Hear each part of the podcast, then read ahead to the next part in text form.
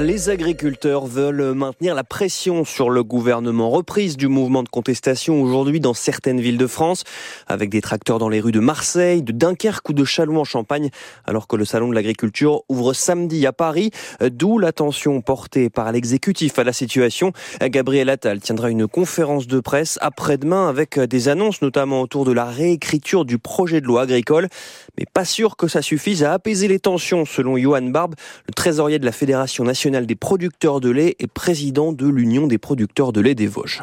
On attend avec impatience ce projet de loi d'orientation agricole où on doit dévoiler des choses sur l'installation et la transmission. On a quand même l'impression euh, que pour l'instant on est dans du, dans du discours comme on a toujours connu. On a demandé des aides à l'installation, il y a toujours rien. On a demandé euh, quelque chose d'assez intéressant pour la transmission d'exploitation. J'ai l'impression que le gouvernement traîne, mais il n'a pas mmh. compris que le salon, c'était le rendez-vous des agriculteurs et pas le rendez-vous des politiques. De toute façon, euh, au sein même du salon, nous ce qu'on veut, c'est accueillir le public. C'est vraiment une vitrine de l'agriculture. Donc on refusera tout défilé des politiques. Je veux dire, aujourd'hui, on, on a demandé euh, à l'ensemble des, territoires d'aller voir leurs parlementaires. Tout le monde est d'accord pour soutenir l'agriculture. Et quand on passe à l'hémicycle au moment du vote, on a du mal d'avoir des majorités qui se dégagent. Donc on peut pas euh, sur les territoires toujours dire oui oui on va soutenir l'agriculture et une fois qu'on est à Paris ne pas voter en, en cette faveur. Emmanuel Macron recevra lui demain à l'Elysée les syndicats de la FNSEA et des jeunes agriculteurs.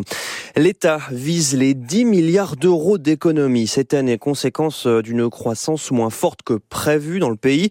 Bruno Le Maire parle carrément de se serrer la ceinture. Alors, Raphaël Ebenstein, comment va faire Bercy, le ministère de l'économie, pour tenir cet objectif? Premier volet de ce plan d'économie, la baisse de la dépense publique. 700 millions d'euros sur la masse salariale via des reports de recrutement dans la fonction publique. 750 millions sur les achats en mutualisant par exemple certains contrats de fourniture. Une réduction de 25% des surfaces de bâtiments occupées par les administrations pour réduire les loyers à payer. Deuxième volet du plan, des reports ou annulations de projets notamment 800 millions pour l'aide au développement. Et troisième volet, une révision de certaines politiques publiques, comme ma prime rénov, dont le budget aurait dû passer cette année de 3,6 à 5 milliards d'euros. Ce sera finalement limité à 4 milliards, avec sans doute moins de ménages éligibles au dispositif. Toutes ces mesures seront actées par décret dès cette semaine, ce qui n'exclut pas d'ores et déjà de devoir trouver 12 milliards d'économies en plus pour le projet de loi de finances 2025 présenté à la rentrée prochaine. Vous avez le détail de ce plan d'économie économie sur notre site francebleu.fr. Sa version n'a pas changé. L'accusé du meurtre du policier Éric Masson continue de nier aujourd'hui à l'ouverture de son procès aux assises du Vaucluse à Avignon. Ilias Akadoud conteste toujours avoir abattu le policier de 36 ans sur un point de deal il y a trois ans. Position intenable selon les parties civiles face à un dossier accablant. L'accusé risque la réclusion criminelle à perpétuité. On y revient plus en détail dans le journal de 19h. Le ministère de l'Intérieur veut retirer le, titre de séjour d'un imam, celui de Bagnols-sur-Cèze dans le Gard. Déjà la cible de plusieurs signalements auprès de la préfecture. Il est reproché à cet homme d'avoir appelé à la haine contre la France, Yannick Falt.